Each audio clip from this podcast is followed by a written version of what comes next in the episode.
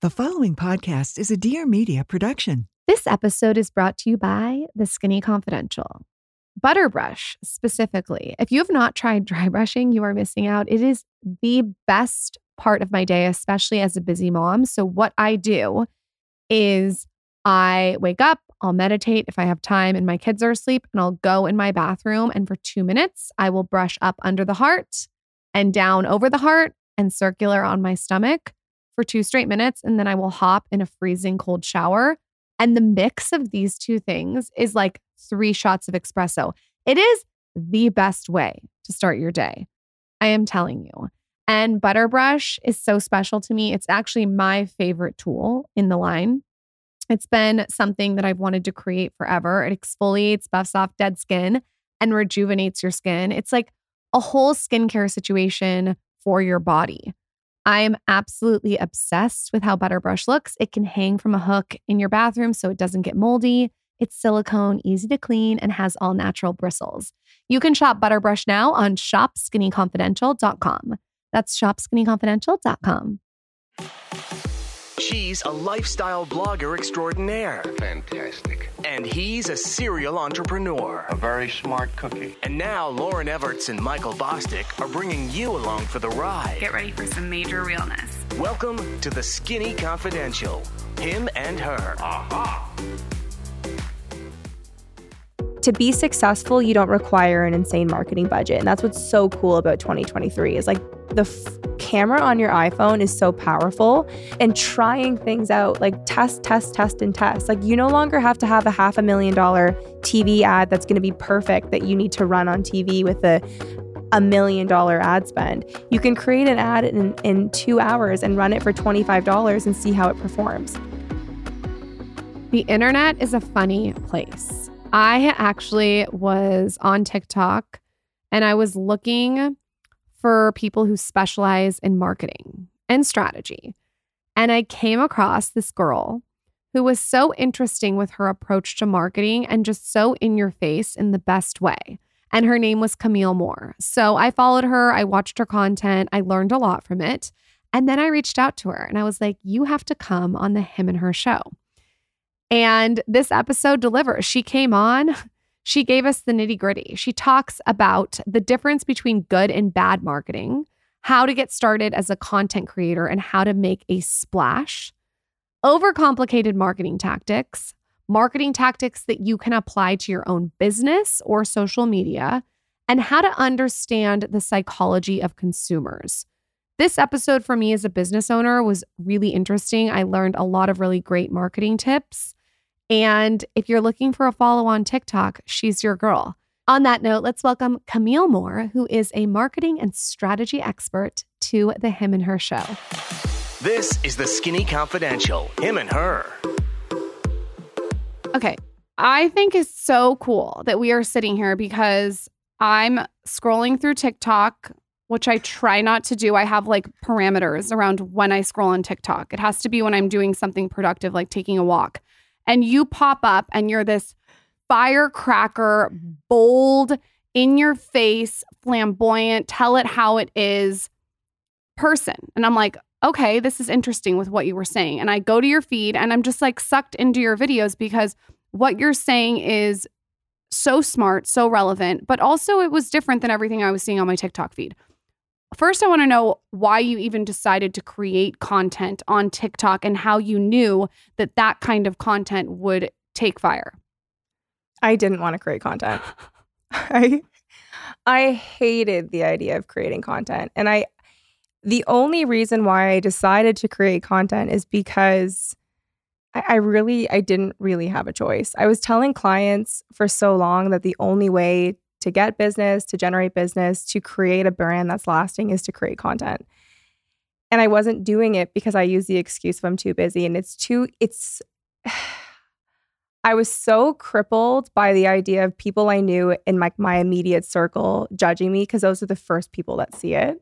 And I hated the idea of when you're kind of at that like point in your life where you start to become a professional, but those people that that are close to you don't see you as being good at your career because you're young.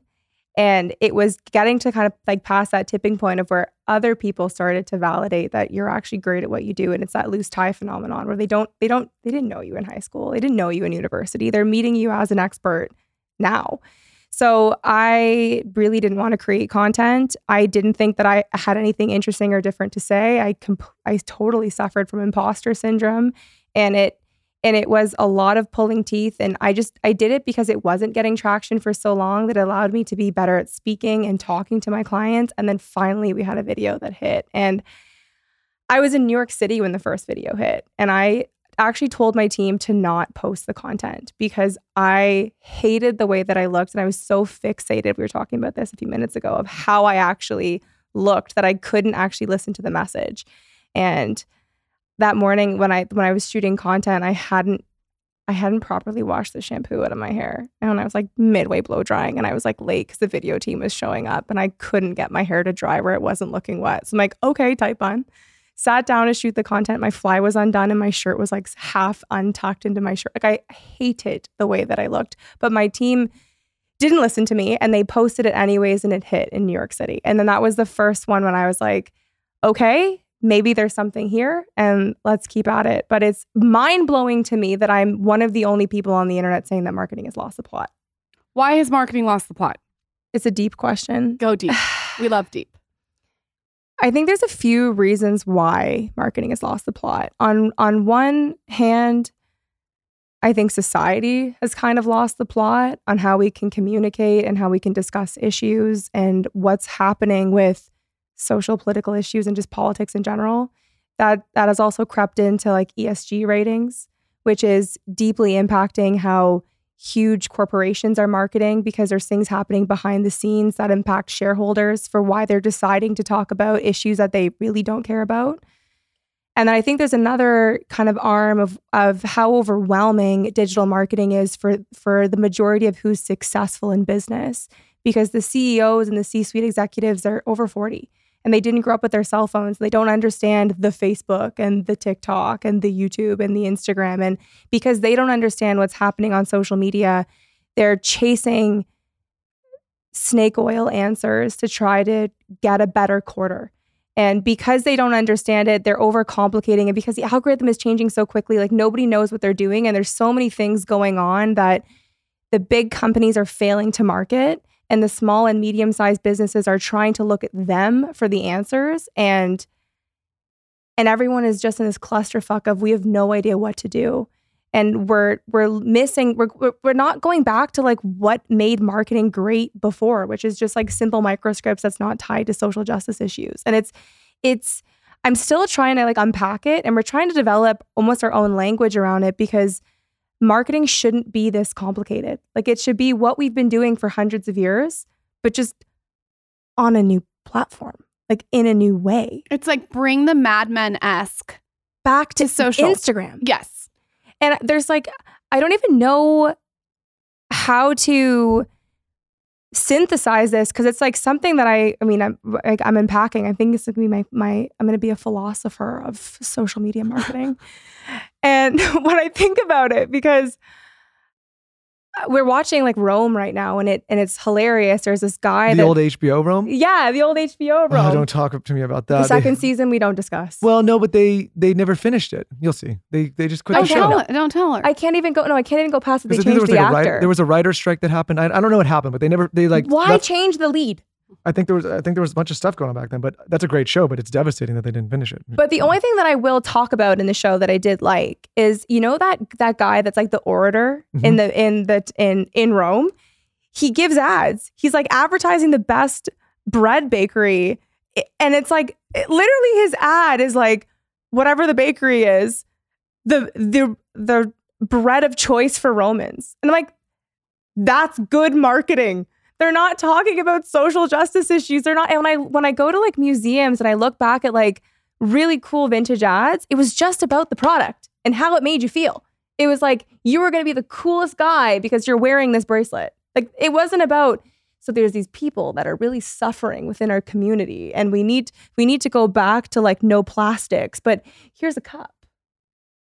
right. Like it like it it's not overcomplicating it. Yes. That actually makes total sense. It's like eh, now you have to check like if you're a food product, it's like vegan, gluten free, non GMO, Kosher. kosher. Well, think but here's the thing, and I and I want to thoughtfully say this. I think brands in particular and the shareholders in those brands are more scared now of missing a conversation or being left out of or getting some flack if they don't jump into a conversation instead of catering to what their customers actually want from them. Does Yeah. that make sense? Yeah. So when I when I think about running this company, I have to spend a lot of time reminding people in this organization that mostly people come to not just for skinny Comp, but for dear media they come because they want to get some entertainment from the shows they want to get some news if it's that kind of show they want to be inspired in some kind of way they want to have a laugh they don't need my personal take or the company's personal take on every hot button issue that's going on in the world right and at some point if you if it's it's okay to, to if it's if it's native to what you're doing as a company and it makes sense to the to the story and the brand you're building fine but if all of a sudden one day I'm sharing about a fiction comedy show and the next day I'm doing a social justice agenda, it's not that I can't acknowledge those things, but that audience may look at this and say like, "Hey, can you just give me what I was what I came here for the first in the first place for, which was I wanted to listen to this thing." And so I, I'm very careful about threading that line, but never feeling the pressure to just do things because other people are doing things. Yes, but I, I don't think that you're the issue. Like it's it's not I'm never The- the issue. It's true. It's not the skinny confidential. It's not dear media. Like when I talk about marketing has lost the plot, it's more like corporations have always been faceless. And to be faceless means you can't stand for an independently charged issue. And and that's the problem that we're facing because for forever people like us looked to companies like Nike for inspiration of marketing. Like they were the they were the marketing behemoths. When we talk about Mad Men, it was these big faceless companies. It was Tiffany, it's Nike, it's it's all of the companies that we can rattle off. And when you're faceless, you have to create a brand. You can't you can't stand for a political issue. When you're an individual, when you're Lauryn Bosstick that owns the Skinny Confidential, you can care about digestive issues. You can care about skin cancer because it makes sense to your brand. And that's that's not where marketing has an issue. Like with social media and personal brands, you, you're building tribes and you can have tribalism within the issues that you agree with. And that's I'm not I'm not advocating for bringing politics into your business and marketing. I think that's in and of itself a separate conversation, but it can work. But when you're a faceless entity, the only reason why they're they're they're bringing these issues into the fold is because of ESG ratings, and the average person doesn't know that. That's really uh, interesting that you're saying this because there's a new book that just came out on Glossier. Yes, And and what I think happened is people started to associate Emily Weiss as Glossier. yeah, And had you not associated that, Glossier would have been able to stand on its own without having to check any boxes because it wasn't Emily Weiss. yeah, And so what she did by stepping as in as chairman is she eliminated her and Glossier to be so intertwined. And and that that was a problem because people were like, "Oh, Glossier, that's Emily Weiss's brand." So I think it, when you are launching a brand, like for me, it's really important to make the Skinny Confidential way bigger than Lauryn Bosstick. I don't want I want like it to not be Lauryn Bosstick. In fact, so it, but it that's hard to differentiate when you Yeah. create the brand. So it's it's it's sort of a double edged sword. totally. But it- but that's also that's where good branding matters because you can craft the story in the way that you want it to be told. But where I think when I say marketing has lost the plot, we what comes to mind are instances like Bud Light, right? Where how the hell did that get approved? And and and I but it's like actually funny, like that was kind of my first reaction. And then now with kind of where I am and, and with what I've seen, the only things that these companies can actually also agree upon are things like breast cancer awareness month and they're not getting anything effective done like we're, we're, we've lost the like the hertz campaigns where we're number two we try harder because people are just so afraid to say anything interesting or even the word controversy like i say with my clients you got to say something controversial. And the word controversial isn't even the right word because it's so negatively charged. But you have to just say something that people can either agree or disagree with. And it can be something that's not even really that disagreeable. Like talking about Bud Light not being the right move objectively wasn't the right move when you look at how much money the company lost. And and Yeah, regardless of the social agenda that it was trying to portray, that from a company P and L perspective, it was a terrible. it was a move for them. terrible decision. Yeah. You know, but but you would say like, how does the hell does that get approved? I know exactly how it gets approved. Somebody comes pushing that campaign and says, if we don't do this thing, we are going to get sh- this kind of flack, or you're going to be the company that shut down this idea. And the shareholders at the top say, oh shit, we don't need the entire, and it backfired on them, right? And I think that's the that's the difficulty with placating to what you believe is popular or not popular based on what's going on in the social chatter online, right? Like I I think a lot of these guys, to your point, they sit at the top of this. They're not on these platforms. They have no idea how to read the social chatter. Somebody comes to them in a panic saying, "We have yeah, to do this." yeah. They freak out thinking, "If I don't do this, I'm going to ruin the company." Then they do do it, and they ruin the company. And it's a tough position to be in because this is new technology that moves really fast. I even think that you know you see a lot of the turmoil that's going on in the world, and I won't get so political, but people don't realize how fast things can move now based on how quick information flows. Like I'm two for two now. I had SVB for the business and I was at First Republic personally. Not to get super, super deep into that, but people don't realize like those bank runs happened in a matter of 24 hours. Billion dollar companies got taken down because of the speed of th- that information flows out. And there's no way that those shareholders were sitting at the top thinking that that could ever happen. Mm. And I think that's that that's the interesting space we're in is people just they're nervous and they make these decisions out of fear because they don't want the internet to turn on them. And then it turns on them in the wrong way. It's complicated. It's very complicated. No, it's it's It's very complicated also for people that have no clue what they're doing on these platforms. Does that make sense? Totally. And I there's also another angle of this where shareholder valuations and like constantly chasing like perpetual increased quarters is so damaging for businesses because you can't be forever going up. And that's what's really difficult when you're in marketing because they're looking for and I talk about this a lot in my content like what Tiffany Tiffany's killed its brand because they're they're chasing trends and they're using marketing agencies that are trying to give quarterly metrics to their the C-suite team that are like, look what we're doing. It's we're getting likes, we're getting comments, we're getting shares, but they're creating memes that are trash for the brand that when we grew up, when we like to have that like, you know, please return to Tiffany Hart was like a status symbol. And when I look at Tiffany now, I'm like, you're cheap. What they created memes. You mean like cartoon memes? What do you mean? They've done content like for example, for April Fools, they did this like horrible like almost like an Asian kind of like inspired like huge chunky sneaker. Right? And they like bedazzled it. And they like had this like crazy animation and they can't like and it, like Pharrell at the time was working with the brand and they made it seem like they were dropping these like K-pop bedazzled sneakers. And it was like their April Fool's joke. And I'm like, a brand that is that is meant to be coveted as the engagement ring brand for women indefinitely, Timeless classic. timeless Chic. classic, shouldn't be chasing an April Fool's joke on Instagram. No, that may, so what you're saying is that that these marketing people or companies are coming in and they're just overcomplicating the message. It needs to be simplified and you need to go back to the roots of what made you popular in the beginning. Completely. Like if you're a luxury brand that's been in business for 300 years, like why are you chasing like quarterly metrics? Like it, it doesn't make sense. Like your your place on social is not designed. Like I've I've been in the boardrooms for the biggest like the biggest fashion brands in the world, and their their entire mandate is supposed to be not focused on sales because Cartier is not supposed to care about what they make next quarter. They're meant to maintain value for the next 20 years. Huh. When we think Birkin, it's gone up in value. It's been it's been more stable than gold. In order to do that, you can't chase next quarter's metrics.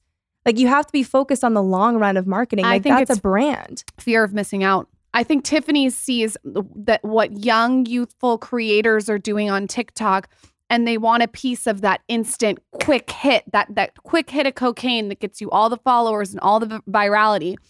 And so what they do is they think, "Oh, we need to do a meme to stay relevant to that demographic when they're they leave the other demo that they've been catering behind."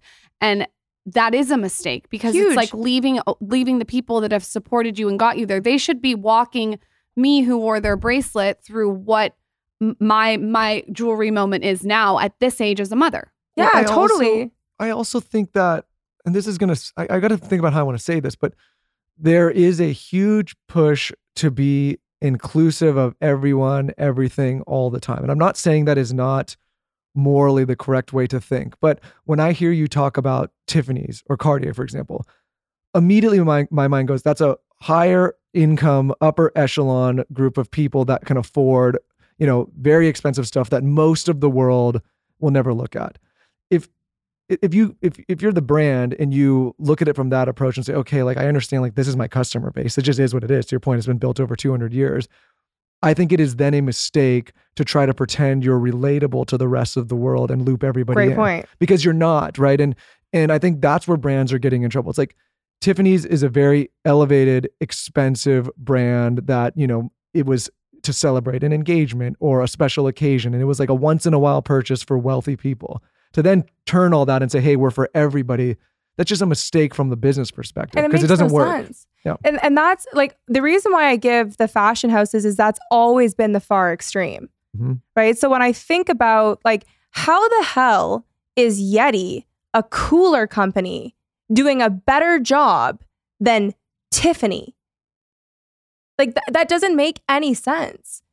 And that's why I think marketing is like has lost the plot. Like how is the people that have that are that have understood that we can charge 200 times that for silver jewelry than the other silver jewelry companies can't see through the delusion that posting an April Fool's post is a good idea. Like it it just it, it blows my mind. And that and that's why I think that we need to kind of almost take a step back. Like social media is the most amazing thing. Like I think it's effing fantastic that we can connect through like through digital platforms, people I would have never met through a country that I don't even live in. I know that's wild. it's amazing. yeah, it's so cool. But it doesn't mean that we need to change the core principles of how humans have bought and have told stories for thousands of years. So, why I really wanted to bring you on here is there's a lot of people listening who have businesses or blogs or they're content creators and they want to tap into marketing, but they have no experience in marketing. If you were to give this your sort of like tips and your theories and your philosophies in a digestible way to people to apply to their own businesses, what are those like little pillars? Ooh. Um okay, there's a few. I think the first is mar- good marketing shouldn't cost calories. So if, if you have to if you have to take a few orders of thinking to get to what you're trying to say, it's not going to work. We are in an attention economy. You have to I call them microscripts or they're called microscripts and the, the book actually on microscripts is a great book to read.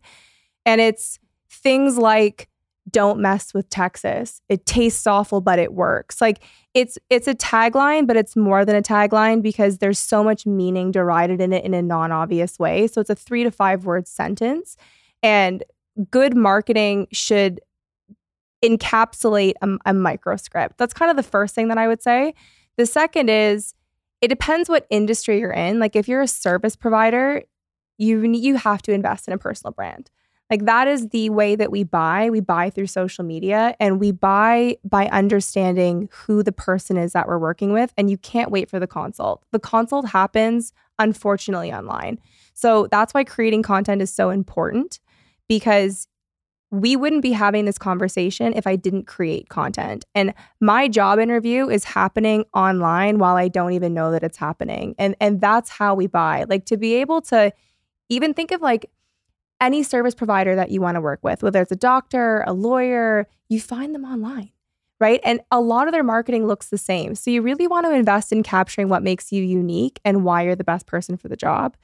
The third is you are not the hero of your own story. Oh, please go off on this. The customer is the hero. And you see this a lot in products because it's it seems so like it seems it, it makes so much sense because like the person that's buying it you're wanting to make you're you're trying to create their reality to be better. But when you're in services, the service provider gets so obsessed with their expertise their like they can't they can't see the forest for the trees that they become so obsessed with talking about their credentials that they forget to talk about you and the reason why they're hiring you is because they want their li- life to be better.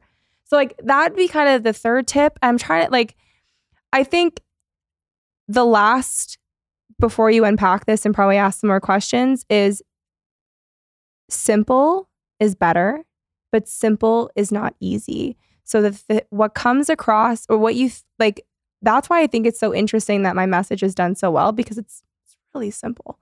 But you don't find simple enough. And if you can just focus on simple by making the customer their hero, the hero, you're gold. If you're a faceless, let's call it faceless brand, I don't know, like say you're a, I don't want to pick on any product, specific product, Like this water. like this water, and you don't have a, there's no person associated, nobody knows who's actually the face. what what do you see brands doing well there, and what do you see brands making mistakes with? they're overcomplicating it. Like that's kind of where the simple the simple comes in. Like if this is the best tasting water, actually this is a great example. Like if we were to analyze this bottle, like all I can see is like it's since 1871. So like that tells me that they've been around around for a long time. So This it's probably really a good good water. tasting water. And you want to just make sure that it's simple. Like when you look at this, it's not they're not overcomplicating anything. It's green, It- so it signifies like health. it's good quality it's glass it says spring water at the top like it just go it's about going back to simple like a, a company like this probably doesn't need an instagram like You we're what's probably funny? not following them on instagram They've been on every table on all 90 or so shows. We've paid full price for them every time since day one. Have not gotten You're not over this. He One talks about this every day. Like I can't hear this Mountain. again. No, here's the thing: Mountain Valley. But you know what? It is the best fucking but no. Mountain Valley doesn't And- give a shit about you. they don't give a shit. No, and I but pay they don't full need to give a shit about Hold you. on. no And but I- that's, actually that's what- but that's that's my actually point. good branding That's my point. Is I pay full price because it's a phenomenal product and they do a really good job.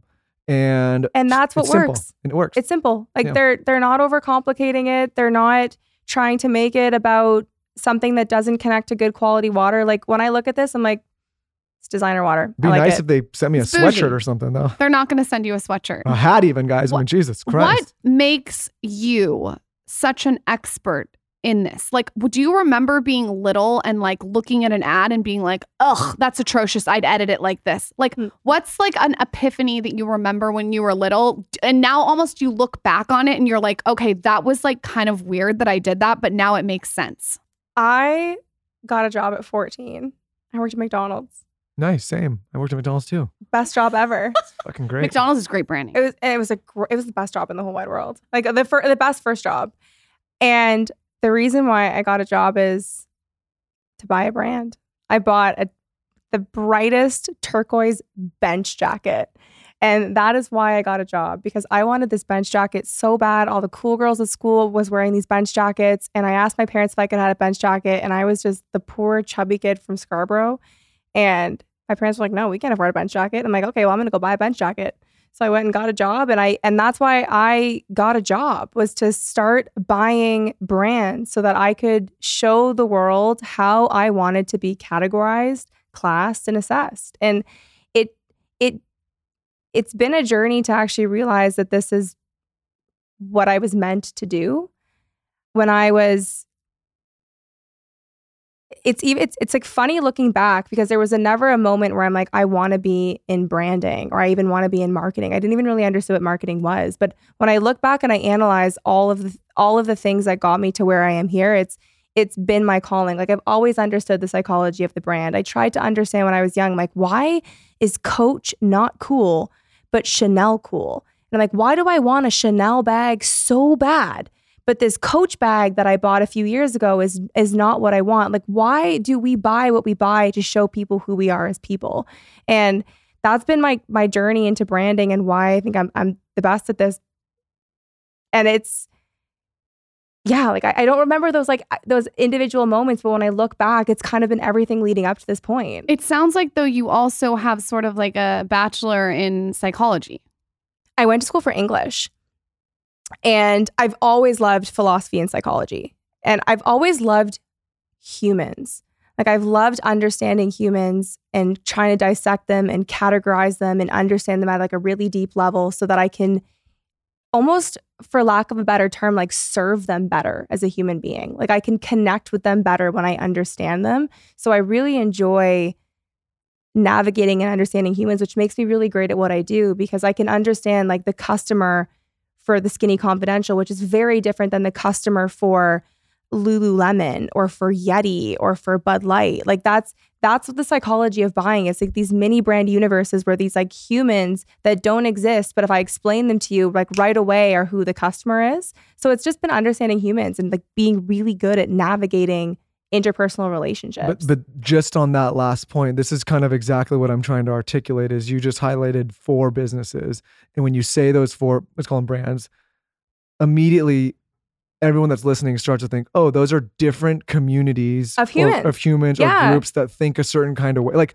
when you say the Bud Light group or the, the former Bud Light group and Skinny Confidential, you're like, that is not a like-minded group. But when these companies all get together and start pushing the same kind of talking points and the same kind of initiatives to completely different communities, I think that's that's fundamentally the, disconnect. mistake and the disconnect they're making. Completely. And I'm not talking about like, is this the right or wrong? I'm talking about from a growing your brand, doing the right thing by your business perspective, because trying to loop all of those groups in together. And listen, there's there's certain issues that we can all connect on and have like mindedness on. But trying to serve the Skinny Confidential community the same way you would serve the Bud Light community or the Yeti community would be a drastic mistake. And I think a lot of companies are doing that right now. It's the biggest issue right now in marketing and why when we talk about like, a, like why Dyson is doing such a good job or why Yeti is doing such a great job is they're so focused on the next decade of what they're trying they're trying to own an industry. They're not trying to own a moment. And and when we even talk about virality like there's all all you hear when you're in my world is how do we get that next viral video? How do we get that next viral campaign? How do we get that 15 minutes of when we're like the Silly Bandz or whatever of the moment? And that's a flawed way of looking at your mar- not only your marketing but like how to position your business because if you're if you're focused on being fleeting, you're not you're not going to last and that's not a brand. Like that's that's just a sale. But I think you can also apply that to creators. We see so many creators that take a hit off one video and they get this astronaut syndrome and they literally like they they they go flying and they go to the moon and it's like every single like uh, brand wants to work with them and they become so popular. But then like 2 years later you don't know where they are. They've like died out. You can't find them anywhere and they're almost in a way like not like for lack of a better word cool because they had that one hit and there was no sustainability. It reminds me of that little guy that's like chipping the wall away, like to success. It's like small little chips is what makes you that iconic brand. Totally. It's not the like viral video that's going to be one hit wonder.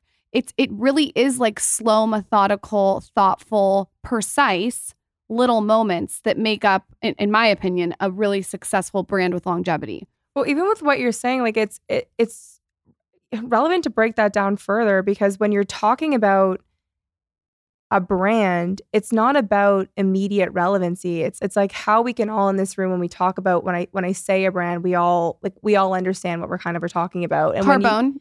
Carbone, Yeti, Stanley Cup. Like Stanley Cup's a perfect example. Like they've been, they were like one of the original thermos brands. Like they're over a hundred years old, and they've really nailed quality like thermos product offerings. And when that that cup took off, it didn't take off because of a marketing campaign.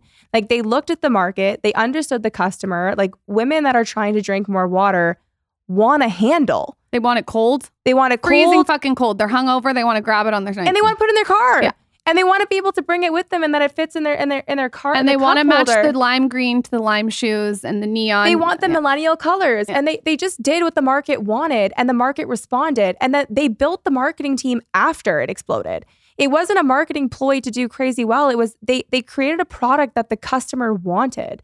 And when you talk about like that one hit that a company or a creator or whoever gets, like it skews your benchmark because it puts you that you should always be up here. And if you're not doing things to maintain your brand, like chasing highs and lows is is not sustainable.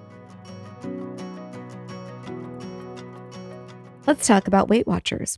Weight Watchers is the number one doctor recommended weight management program and the trusted authority in evidence based weight health.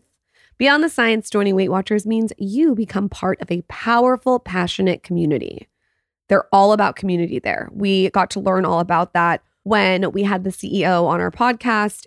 The company's purpose is to always inspire healthy habits and lasting weight loss. So, how they do this is they focus on behavior change, nutrition science, and real connections. while never giving up on the food that we all love. Personally, I really love how they've evolved their approach to weight loss over the years, and they're really like with the times, which I appreciate. Weight Watchers has helped millions of members on their journeys over the years, and recently they've launched Weight Watchers Clinic. And this provides support to even more people across the weight health spectrum. Most importantly, I think that Weight Watchers knows that weight management is not a one size fits all thing. There are behavioral and biological factors to consider. So they really have a multifaceted approach when it comes to losing weight. Head to www.com slash TSC to see if you qualify. If you do, use our code TSC25 to get your first month free. Plus, you get $25 off your second month. That's www.com slash TSC. I am all about building muscle. And the reason I'm about building muscle is because it melts fat. And I know this because I have been weightlifting for the last two years and taking it really seriously. And it has changed my body composition. And now I can present you on a silver platter Evlo Fitness. Okay, you can lift weights and build muscle from the comfort of your own home. So, lift and strength train on their platform where all classes are designed and taught by doctors of physical therapy. Everything is designed to help you build muscle without wrecking your body, which in turn melts fat. Most of the classes are 35 minutes and muscle specific. So, you know exactly what muscle groups you're working on each day. I think this is amazing for when I can't go to the gym and I want a quick workout. Everything is about gentle consistency because they know it's so much more effective than slamming your body into the ground. Like, I can't with those classes where you're like getting screamed at and there's techno music and they're telling you to do all these jumps and run. Like, I just feel like it's so much cortisol. Whereas weightlifting is gentle consistency and you're building muscle.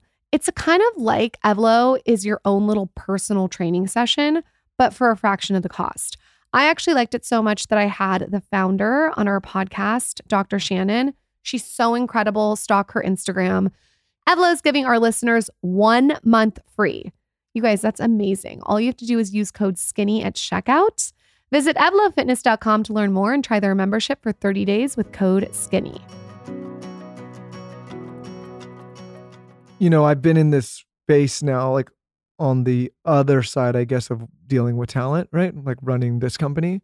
I'm obviously I'm doing this on a mic, but I deal with a lot of talent, and I oh, and I, I'm trying to think about how much I, I find it a lot of times really tragic when somebody brings us an offer or an opportunity with someone who's quote unquote gone viral and is having a moment. Because the exercise that I have to do running this business is think about what things look like one, two, three, four, five years down the line. Yeah. And a lot of those uh, creators that have that moment, here's what happens a bunch of agents, a bunch of managers, they jump in because they're the hot thing of the moment. But then they start to dwindle out and those people just leave them high and dry. Not to call out any single person, but that's what happens. And so, like, what I always like, the thing I'm trying to coach everybody is like, what does, when I meet with someone, like, what does this look like four, five, six, seven, eight years down the line? Because that's where the real money is, too. Like, you can quickly monetize something, but if you don't have a plan to stay relevant over the next two to three years, you're, you're done. You're screwed. Like, you can't, you you don't have a career in this space. And not enough, not enough people that have been that have experience are telling young creators that. So like the goal should not be to go viral. The goal should be to have a brand over decades that you can especially if it's a personal brand because that's something you that's going to be tied to yourself personally for the rest of your life. Joe Rogan's a great example of someone who's kept with he's stayed in line with what Joe hi- Rogan. yeah with what his he's not trying to bring on all these celebrities to talk like he knows that people want to see him shoot the shit with his friends talking about steak what peptides he uses he stayed in his lane his brand is so strong you know exactly what you're getting he's he shows up in a consistent way where you'd be crazy to go on expecting something else you just know what you're getting Well, the, the way to think about it is like when you if you if you looked at tr- quote unquote traditional celebrities, like how many of them from the '80s do you still see around? Very few. Very right? few. Same the night. Like I, I think like this is just an, sp- specifically to creators in the digital age. If you're not thinking about what your career looks like 10, 20, 30 years down the line, like you become one of those dinosaurs from the 80s. And I'm not trying to pick on Or people. cheap. Yeah, you just yes. yeah, I want you to talk about cheap and saturated. So talk about the brands that have been around and they are like very famous brands, but now they're being cheapened and saturating themselves. Oh my god, like I, I think it, it's it's harder to find ones that are that are doing a great job like at the upper echelon. Like I uh, Louis Vuitton, like why are you opening malls in like in the middle of nowhere, United States? Like like Gucci, why are you creating clothes that is on par with Zara? Like that's not your brand. And it's there's I think like it, the reason I was laughing what you were saying is I- I'm constantly asking like what's the plan? Like, Where's the plan here? Well, and I don't think a lot of people have. I think they. I think a lot of people think that these moments will just continue to keep happening, Oh, right?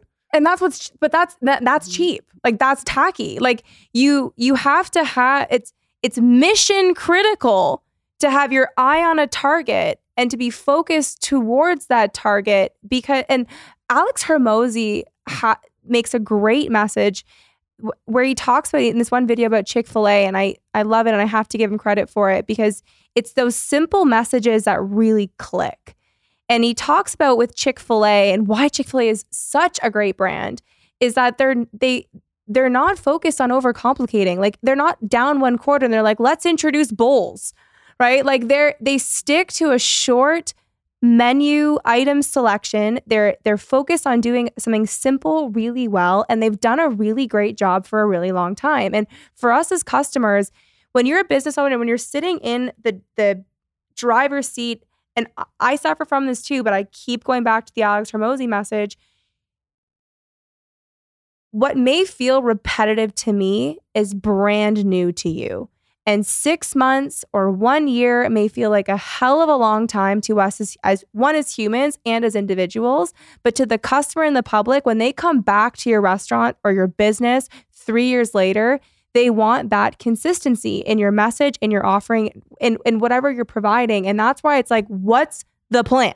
How many times have you gone to a restaurant where you had something like so you good? loved. Like, It's like the queso cheese sauce with like the specific like jalapenos with the chips, and you go in and, and, And like a year to it. later, and you're like, "Can I get the queso cheese?" And they're like, "Oh, we don't have it anymore." And like, why? Well, why would you take the queso cheese sauce off the thing? What, what do you, what do you mean? That's the best thing on the menu. Why would you do? Why would you do that? And they're like, "Oh, well, now we have like a mango paella." I want it. I'm like, no, but I, I don't want the pico de gallo. Like, I want the cheese sauce that I had with the same experience with the margarita. Like, why are you taking? And they're they're just kind of like, oh, well, we took it off. We changed the menu. You you're right. It's better to keep it simple. Get really good at whatever category that you're doing, and stick with it. And it does sometimes. And I can say this doing this podcast. Like, it feels sometimes that you maybe are talking about the same thing over and over, but you are right. It's brand new to people that are just discovering it, or it's people are coming back for the same thing. Well, the, I mean, but the problem, I mean, listen, there's like, you said, there's so many amazing things about this. But one of the things that I think is a struggle for many people is it's it's provided endless options, and people feel they need to take every option. They need to take every fork in the road. And you know, prior to the existence of this kind of technology, if you were building a business, let's take even travel, like you ha- you were probably building it in a specific area with a very specific customer base, and you couldn't move and you couldn't leave, and so you got really good at doing one thing Really well. very very well and this is like oh okay i nailed that instead of doubling down on that and doing it even better let me jump to the next thing and start over and i think that happens not just with brands but it happens with dating it happens with so many Everything. things people just feel like they have endless options and because of that they feel pressure to take all of those options And- but you should be obsessive with improvement. Like it's not about becoming complacent. It's that what feels like a, a hell of a long time to us is like is nothing to somebody else. It's it, it like I want I just I want to qualify though also what you're saying because I do there there is a reality that the demands of the platform are changing. Like if you think back to a year ago, like doing these like videos when you travel weren't as big of a thing. And I'm like, I had this moment where I'm like, now I got to shoot video when I travel. Like, I just had gotten really good at creating content when I traveled through photos. But No, but I don't go to you for that. I and I look, I probably would love to see you travel, but uh, when I go to your page, I wanted to see all your hot takes on all things marketing. true. So I don't even think that you need to show your travel.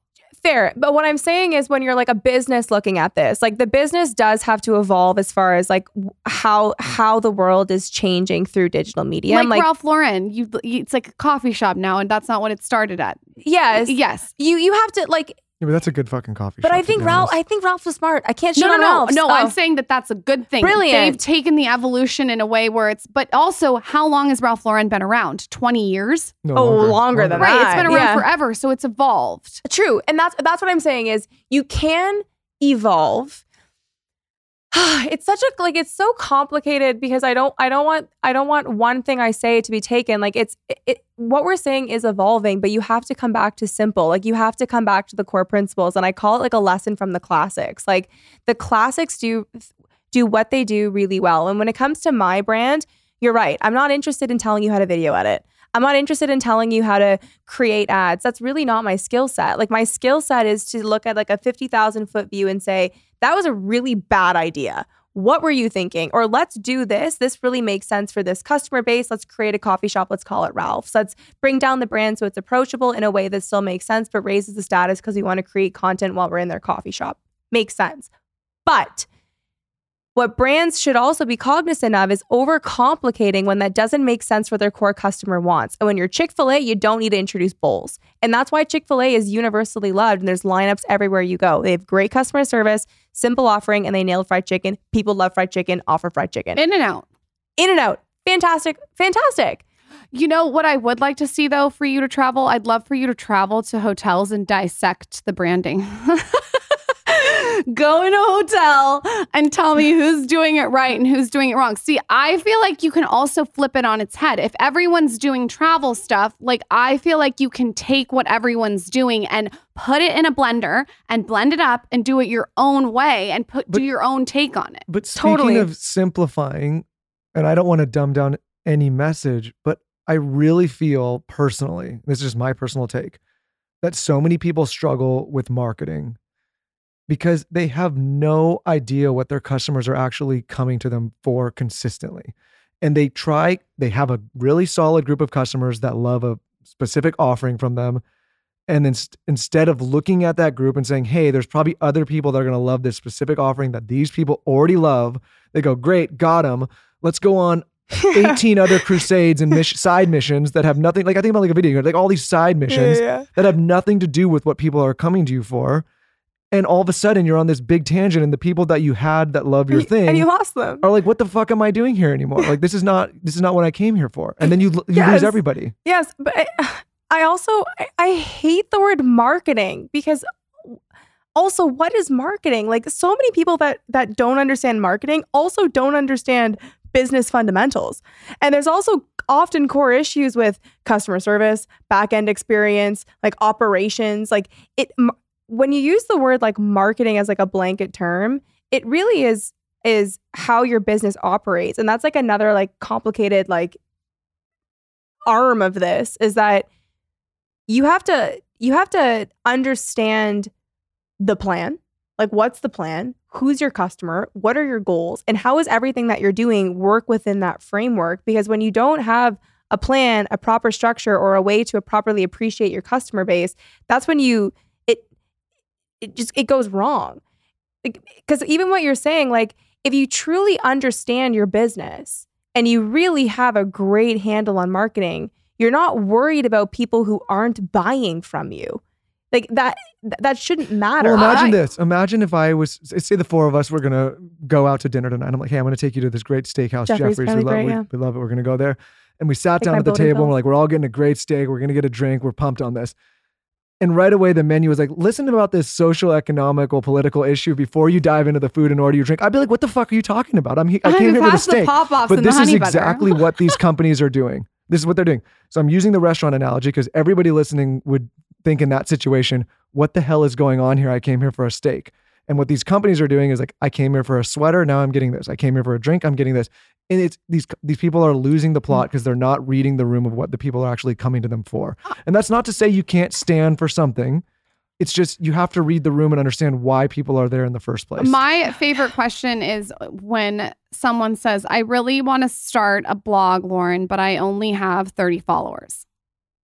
I'm like, okay, then cater to the 30 followers. Take the 30 followers that you have and let them be the influencers. Let each of those 30 followers go out to dinner with 15 of their girlfriends and go tell 15 of their girlfriends. People are also missing that the actual influencer isn't the podcaster or the huge person with millions of followers, it's the customer. And when you understand that the customer, that the 30 followers that you have is going to go out to happy hour with all her friends and get drunk and be like, that is the best fucking ice roller for when you're hungover, that's how you grow. It's not through getting more, more, more. It's it's serving what and you you say this all the time. It's serving who you already have and letting them be the soldiers. I think that a lot of people are missing that too. Oi, yes. Don't let me forget also what you said too, because I've got a really great example. This is the him and her Um, show, so we just step in no, how I we love want to it. step I in. love it. Um, well, okay. Well, the first point to what you said is like when someone is saying I've got 30 followers and I want to start a blog, like my first, my first kind of question is, well, why do you want to start a blog?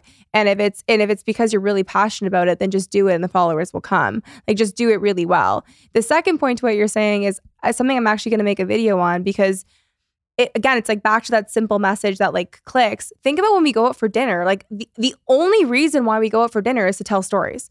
Like if you and I are girlfriends and we're going out for dinner, I'm telling you about either our shared friends, we're talking about them, we're talking about the great Pilates class I had last week, great place they went for dinner, cute things I saw online. Like we're sharing stories. No, no, you girls are talking shit. That's what you're doing. That We're talking about No, how small there's no- all no the great guys' stories. dicks are. You girls are talking shit.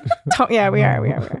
But the the we're telling stories. So like you have to just say something interesting, provide something interesting, or a, or a service or product that improves their life that they want to talk about you at that dinner meeting. So Yes. just whatever you're doing, do it great so that you are brought up at that dinner topic. And that's like what you were saying too about if we were to go out for dinner and they gave us like a PETA announcement of how these animals were treated before they serve our steak, like I went to Lululemon recently and there's a their running ambassador is obese. Like their running oba- ambassador is obese and this is a fitness like and this is not this is not a fat shaming statement. This is not saying that you cannot work out to improve your life, but why is a running ambassador someone that that can't run? And like why are we in this place in this in the world where we need to please people that that aren't the right figureheads for the message we're trying to share. And it's we're trying to please everyone. When you please everyone you actually please nobody. Because there's a space to to be inspirational for those who need inspiration but i don't believe that that's lululemon's brand. Also, do does do people not realize that there's an undertone and an intuition of the customer that feels that people are just doing things to check a box? yes That's the most interesting. Like the person who who maybe is out of shape that walks in and sees that ad, they're gonna feel uncomfortable with that. That that's not like it's not. It doesn't make Well, there's people. the cou- there's the counter argument to say that like maybe that's showing representation, and if that's what the brand like, here's the thing. I think if that is the customer base that the brands are trying to cultivate, that is one thing. But if it's just doing it because you want to appease everybody in the world that happens to pass by that store, that's the wrong way to market your brand. and I would agree with you. But if you if you I dug into it, and if you dug into it a bit further, they they go on to say that that this is a a like almost like a, she's a marathon runner, and it's it's disingenuous because it there, there's a space there's a space for a message that's inspirational for people who need it. Like there's people who are going into Lululemon to start their fitness and workout journey, and there's a way to do it. But then there's also a way to do it where we're talking about marketing and we're like, why are we here? Like this doesn't make sense. Like why are we? We're so used to this that example that you gave us where we're at a steakhouse where we're ready to order a steak and then they're trying to tell us that we should be vegans. And it it's those moments where we're like, what, when did this happen? And we go back to the example of like Rome, when that that person sitting on the soapbox was like, this is the bread for Romans. They weren't c- overcomplicating where we're having this conversation. We're trying to figure out what they were trying to say with this marketing message. It's too complicated. And the three of us all have different opinions. And it, it shouldn't be that simple. It should just be the best workout, the workout company in the world. Like they became famous for making a ridiculous statement that overweight people shouldn't wear leggings. Like that's why like, Lululemon became famous. it's and like Victoria's Secret. the same thing. It's like, why is Victoria's Secret now trying to say that we didn't make billions of dollars by putting supermodels on a runway in lingerie? And now they've lost the people that actually wanted to support a runway because they're trying to please people that never were actually customers in the first place. And it's it's not it's this isn't fat shaming. This isn't this isn't being disagreeable. It's it's a reality that we're we're trying to please too many people, and when you try to please people, you you really get nobody. Well, again, I'll use podcasting as an example. I always tell people that are doing a show, if you're trying to play the middle of the road all the time, you end up reaching nobody. nobody. You get nobody. But I'll, I'll pick on Bud Light a little bit here, just because I think everybody can look at that as an example of maybe marketing gone wrong. Again, not making a commentary on any kind of social issue, but they had a certain customer base that they've had and cultivated for Decades. hundreds of years, right? And that was loyal to them. And let's just make the blanket statement that maybe that customer base was not so inviting or excited about the campaign they decided to go into. So what happened was they issued a campaign to go into a new customer base that was arguably maybe never ever their customer base or going to be their customer base. What if And so they- someone's listening and they don't know what you're talking about? Lay it on the table. was it Dylan Mul- Mul- Mulvaney? Is that the name? Yep, The- that's the yep. campaign. And so they went for, a, they tried to get new customers or new people that they probably couldn't get in the first place as a brand. And while doing that, they completely alienated the customer base they did have. So at the end of the day, listen, I don't know where they're at now, but, and I'm sure not in a great place. not in a great place. But they ended up, to your point, alienating everybody, which was a mistake from a business perspective, from a stock price perspective, from a Yes. selling perspective.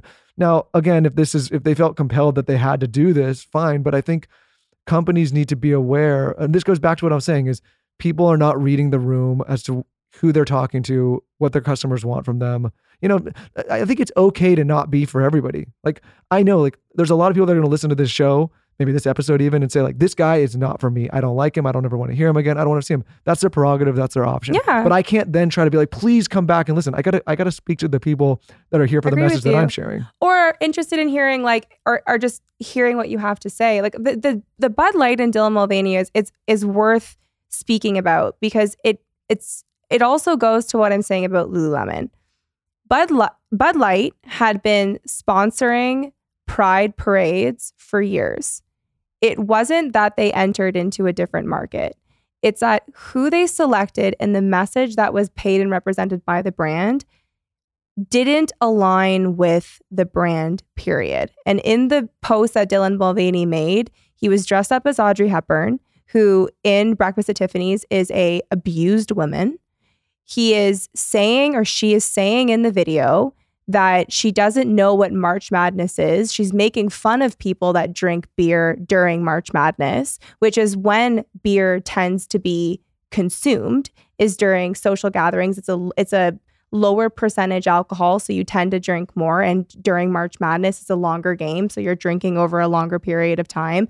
And it completely missed the point on the brand. It wasn't supporting a pride parade or someone that was pro March Madness. And It- she doesn't even like beer, it sounds like. and she doesn't even like beer. So it was a knock on also the customer base that they did have who loves beer. I it, guess. it was a it was a knock on how beer is consumed.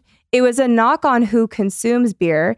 It wasn't it wasn't even supporting or advocating for women. Like Audrey Hepburn is is a is a figurehead for where women have come from. And we've we iconize it because Audrey Hepburn was fabulous and it was a great movie. But if but many people haven't watched Breakfast at Tiffany and they don't realize how dark the movie actually is. So to be dressed up in that costume, representing trans rights pr- by saying you are a female in that costume and then to make fun of where beer is consumed did not make sense for the brand. And it's it it's one thing to say in a simple way that Bud Light and LGBT, cr- LGBTQ rights may not make sense from a brand alignment perspective.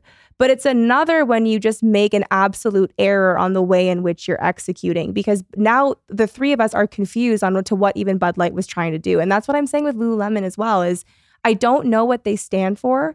I don't know what they're trying to convey, and I don't know who their customer is. well, I think the and that's a problem. Bud Light should have hired you. Well, the problem is, I think again, like back to keeping it simple, and again, like this is not to be char. I mean, again, people on the internet are wild, but I think all of these things are worth being studied because, to your point, I think a lot of people are very confused amongst a lot of brands on what many of these brands stand Yeah. for, right? Like which is fine. Like, listen, you're going to pivot, you're going to change, you're going to get interested in different things. I get that. Like, so do we. But if everybody's confused all the time, you're just going to over time diminish and kill the business. But don't you build. guys think that there's also a micro moment of this where there's influencers that feel like that they have to placate to everyone and they Oh, have yeah. to get everyone and they have to create all the content and oh they're doing wellness fitness now they have to do beauty. I also feel like this is also trickling down to personal brand and people and I think that's a conversation that should be talked about too because Yeah. show, sh- I think Melissa Wood Health is a beautiful example of someone who's shown up every day and like she's done her workout. She showed you like her smoothie that she's eating. It's like wellness, wellness, wellness. It's consistency. I know exactly what to expect when I go to her page. But there's a lot of influencers that try to just because everyone's doing this, they do this, or everyone's doing this trend, they hop on this. And it's confusing and the message is hard to digest for the consumer that's consuming the influencer's content. I think it's also, it's not just big brand. Quick break to talk about one of our longest running show partners, one of our favorite services, one of our favorite brands, and that is Thrive Market. Thrive Market has been our go to for all of our grocery and household essentials for years now. I think since the history of this show, we might be going on seven, eight years running using Thrive Market. OG listeners will remember that they played a huge part in the early years of this show as one of our first partners, and we've continued to work with them because we love their service so much. I love that Thrive Market carries brands with the highest quality ingredients and sourcing methods. They restrict hundreds of ingredients across their food and cleaning categories, and I can use their on site filters to suit my lifestyle needs. So, whether you're looking for organic kid snacks, low sugar alternatives, or gluten free pantry essentials, you can curate your own shopping experience. Lauryn and I, for years, have been using this service to find all of the healthiest, all of the cleanest, all of the best ingredients. We recently just had dinner with Mark Sisson, who's the founder of Primal Kitchen, and we were both talking about how great Thrive Market's been as a company and as a partner for so long. Of finding the best products, best ingredients, and saving some money, you are also helping a family in need with their one for one membership matching program. They've done this for years. It's an incredible program. You can join and they give. So check out one of the best brands and best services on the market. Join in on the savings with Thrive Market today and get 30% off your first order plus a free $60 gift. Go to thrivemarket.com slash skinny for 30% off your first order plus a free $60 gift. That's T-H-R-I-V-E market.com slash skinny, thrivemarket.com slash skinny. We are far from perfect, but we try to be thoughtful. You don't think I'm perfect? we we try to be thoughtful in what we share and not only what we share but how we share it. Right? Like if I'm going to comment on something, I'm not going to I'm not going to repost what everybody else is like I want to be thoughtful about the message that's coming from me specifically. Does that make sense? Totally. And I think a lot of people they have this knee jerk reaction. Shit, am I going to be late? Am I going to do it in time? Am I going to catch flack if I don't do it? All of that, and we've seen this in all sorts of different areas, and they're not actually thoughtful. So again, nobody really knows what you actually mean. Are you just are you aligning with a certain side or the other? Do you believe that? Do you not? Like, tell me what you actually think if you really think something. And if not, maybe it's time to sit back and reflect and stay out of it. I saw somebody post the other day. Um, there was a guy, and I won't name him, but he was getting um, some flack for not sharing about something that was going on in the world. And he had a very eloquent response. He said, You know, I've made it a habit for his business and brand to not comment if on something that he abs- that he knows absolutely nothing about. And I, I wish more people did that, or at least skipped a beat and took the time to learn and and be thoughtful about the things that they choose to share about. Does that make sense? I, and I, I completely agree with that, but I would I want to even go a step further and say I would rather people I you want people to to speak and to think with intention. Like I think that's important when you're you're not able to have a conversation. And that's the problem with social media is you know you you put out three sentences and it lacks context right? And and that's where it is difficult when you're in your guys' chairs. But i also think that on what i really respect that you guys do and i want more people to do is to actually say what they think. And i think that's another really frustrating place for for where i am and and the conversations that i want to have is i i want to have discussions that are difficult and i and i don't I don't assume that I'm perfect. Like I want to enter into them to actually have a discussion and to and to potentially disagree and to come out of it without thinking I'm I'm I'm I'm only right, but finding a way to shape and to change my opinion. And even when we're talking about the Dylan Mulvaney with the Bud Light, I was really afraid to put that video out because I was afraid of kind of the facelessness of the internet. And the only people that were were horrible were truly were not Bud Light's customers. And I've had this conversation with so many people, and those who were so passionate about this is crazy. People are disgusting. The fact that this that the shareholders tanked and Kid Rock did this, like this is gross. I can't believe it. Like this is archaic. And I am like, are you their customer? You know, d- like like why does this matter to you? Like, d- are you someone that's actually buying from it, or are you just are you just standing on on a principle for somebody else? And I had an enormous amount of transgender people reach out after that video, like privately, because I didn't want to po- post a comment. Like an enormous amount that were like, we're so thankful that actually someone spoke for us because that message actually didn't even represent our community. And I, I think that that's why it, a part of me doesn't like to be disagreeable and to be in the hot seat to say it, but we have to have these conversations because they can't happen behind closed doors. I also think there has to be fluidity of people to be able to change their mind. yes Because I said five days ago that I love, you know, meat cooked medium doesn't mean today I can't say, you know what? I I've changed, changed my my mind. I, I like a raw steak and tartare. that's great about your brand. I think that there is no there is no space for people to have flexibility of mindset shift. Well, we're we're unapologetic about sharing our truthful opinions with the firm also promise that if we get corrected or our minds change, we'll also share that. Does that make sense? yeah. Like I, I think it's very, you know, like we talk to so many different people and I'm hearing your perspective. Somebody may come on next week and, and share a different perspective and change my mind, or at least give me a different perspective. Like, oh, I didn't think about that before. But I can't I can't be in a position where I'm scared all the time to actually voice what I'm thinking in the moment or at the time. Also surrounding yourself with content that maybe like, you know, you don't always agree with. It doesn't need to be everything doesn't need to be so agreeable. I think you're right about what you said about Budweiser. Are they the client? No, and they're often not. And it's also to say that Bud Light did a bad job on that ad isn't to say you're anti-trans. And I think that's the, th- the other thing too that's really frustrating is even to, to say that I don't think Lululemon did a good job with that that ambassador doesn't mean I'm I'm a fat shamer and I'm I'm anti something. It doesn't isn't there an undertone that makes people feel like that? it's what they It's want. wild. It's what they want. It's wild. they want to cancel you. They want to write you off. And we have to have conversation, especially when we're talking about how we buy. Like, was it who is that actor that's like little guy, super funny? Danny DeVito. No, he's like he is a great actor and he is he's super funny. great. No, the other one. He's not short. No, the, the short one. A lot of them are short. Kevin Hart, because Kevin Hart did this about Lululemon. How dare you Like- say that about Kevin Hart? No, I. I, I. I think Kevin Hart's hilarious, but he He's a- made this whole bit about Lululemon, and he's like, and he was like, "Why are you making me feel guilty before I even walk into the store to buy leggings? Like, why did why did painted on leggings become social justice issues?" And I, and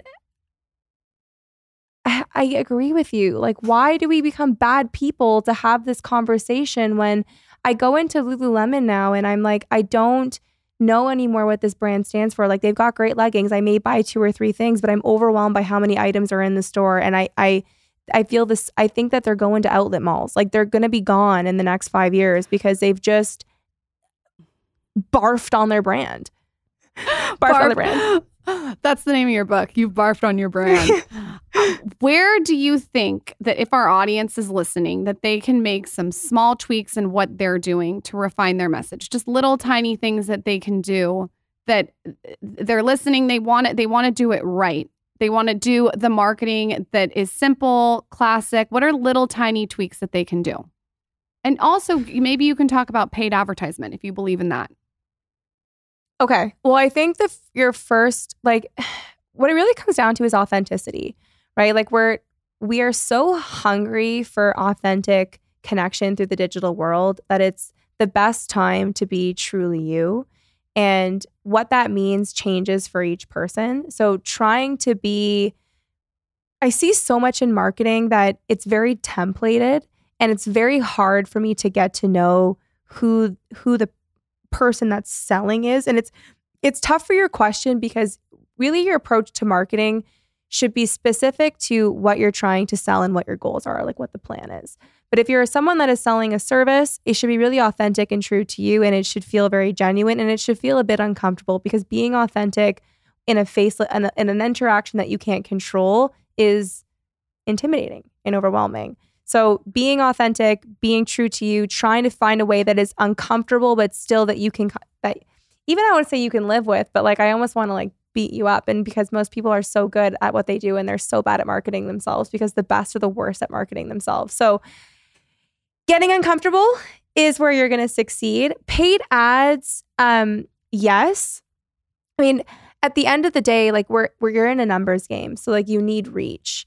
But what that reach means changes for each person. Like it's, what you talked about earlier. Like if your goal is just to have a really successful blog, you don't need a million eyeballs. But if you're selling this bottle of water, having 30 customers isn't the same, right? So paid ad strategy makes sense. What's so cool about the digital world is that it's never been easier to advertise at an audience that you can that you can sizably range. So we work with businesses that for them success is a million dollars. We work with companies for them success is a billion dollars right? And that kind of that changes the range in which you launch the ad and you run the ad and you run the creatives.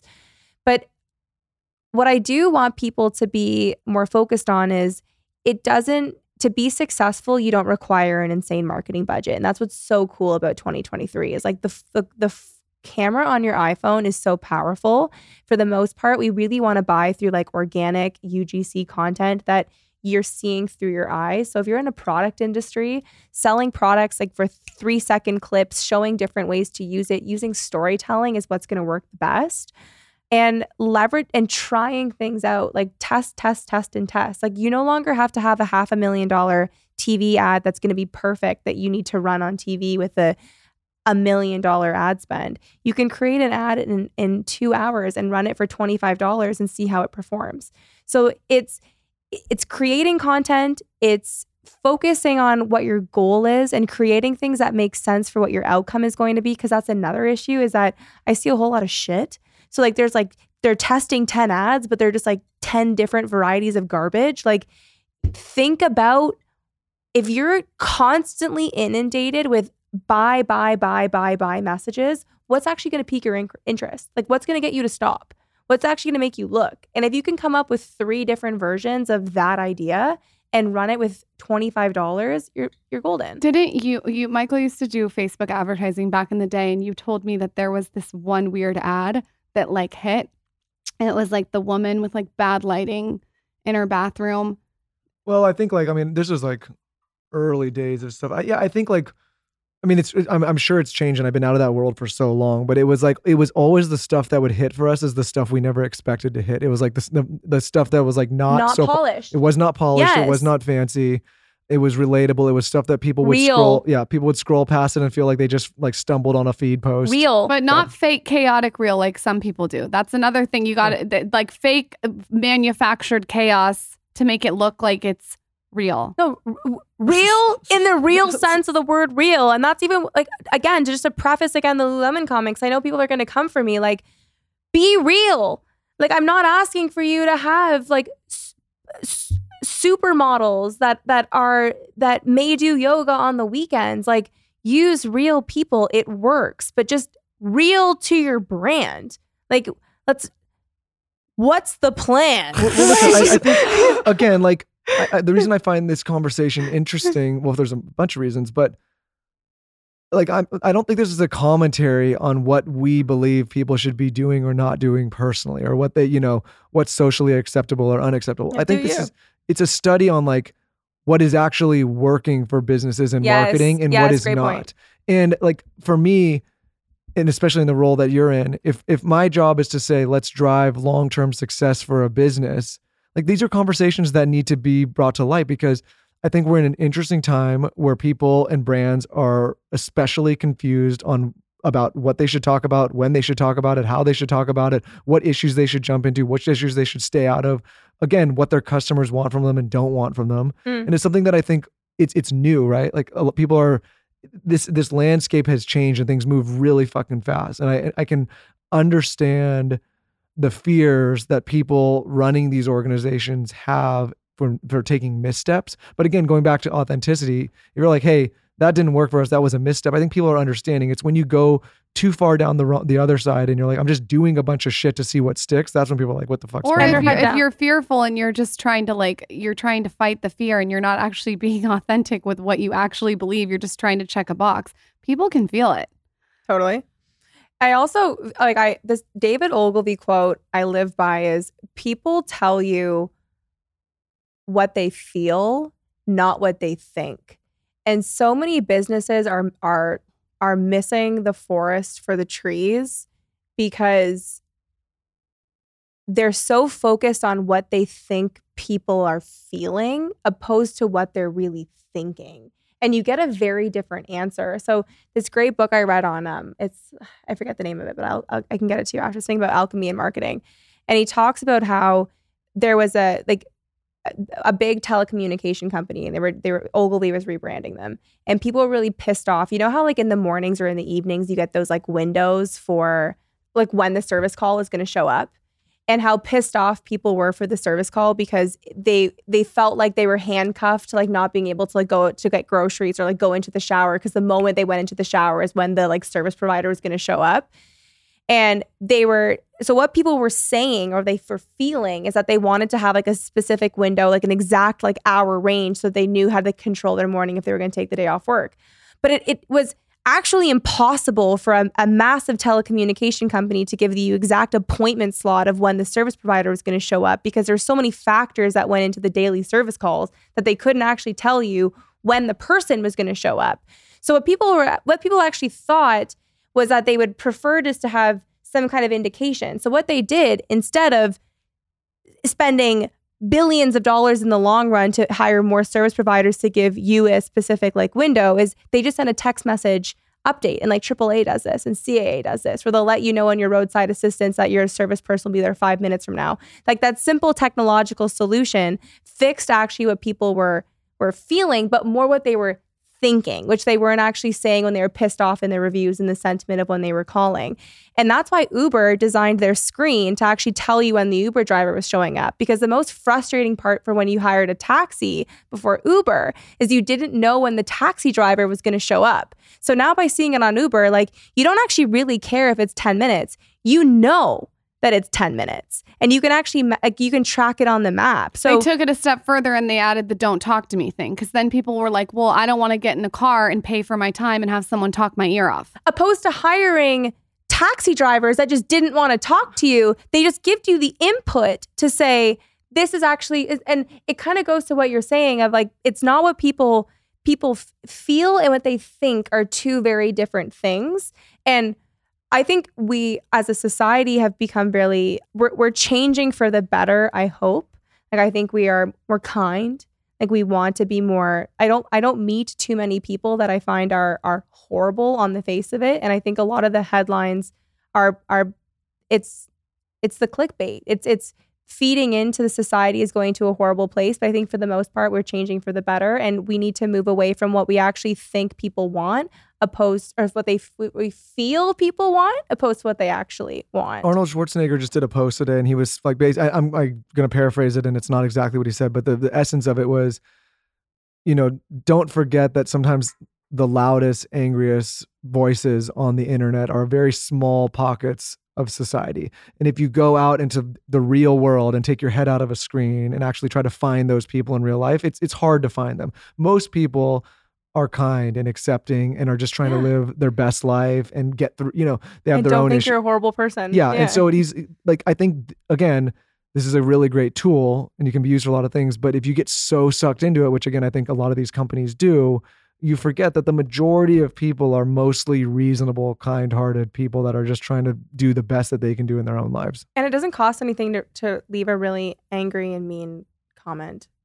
Like it, it, it doesn't cost the same as like me looking in your face and being like, Especially I think you're a a- horrible human being. You know, like Especially from a troll faceless yeah, account. that like literally like, and I think it's like Scott Galloway that talks about this. Like we should have passports to create social media accounts so that you're at least held to an identity so that you cannot create these bots to just like leave horrible comments on on Well, people's pages. to- I feel like a lot of the bots con- are your ex girlfriends. but controversial character, but like to Elon's credit on I guess what's now X, the reason he's going through all this verification process, which now many of the platforms are doing, is to that point exactly. He's like, listen, you could say whatever you want, but at least like show who you are and don't have a bunch of different troll accounts that are spamming people. so that right? Like, companies aren't shutting things down and canceling when that's actually not what people want. Yeah.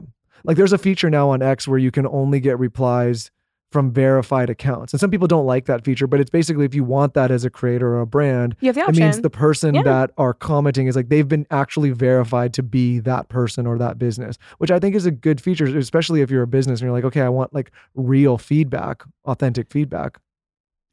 Camille, you founded Third Eye Insights. Where can everyone find you?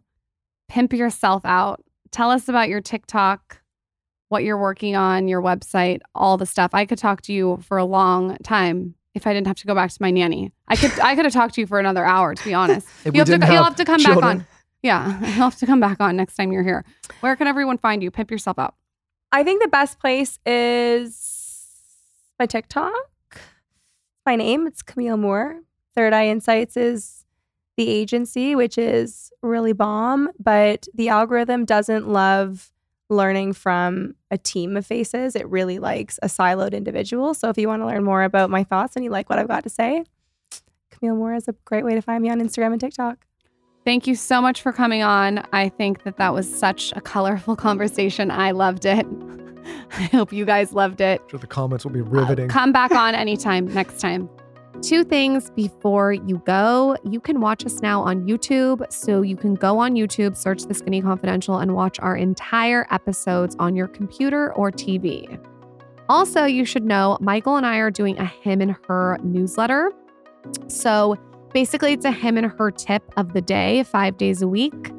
And the tips are very specific, as you can imagine. And then we also have a monthly favorites. So basically, we collect all our monthly favorites, everything we've bought and used and tried, and put it in one monthly newsletter for you. To subscribe to the Him and Her tip newsletter, all you have to do is go to tscpodcast.com. That's tscpodcast.com.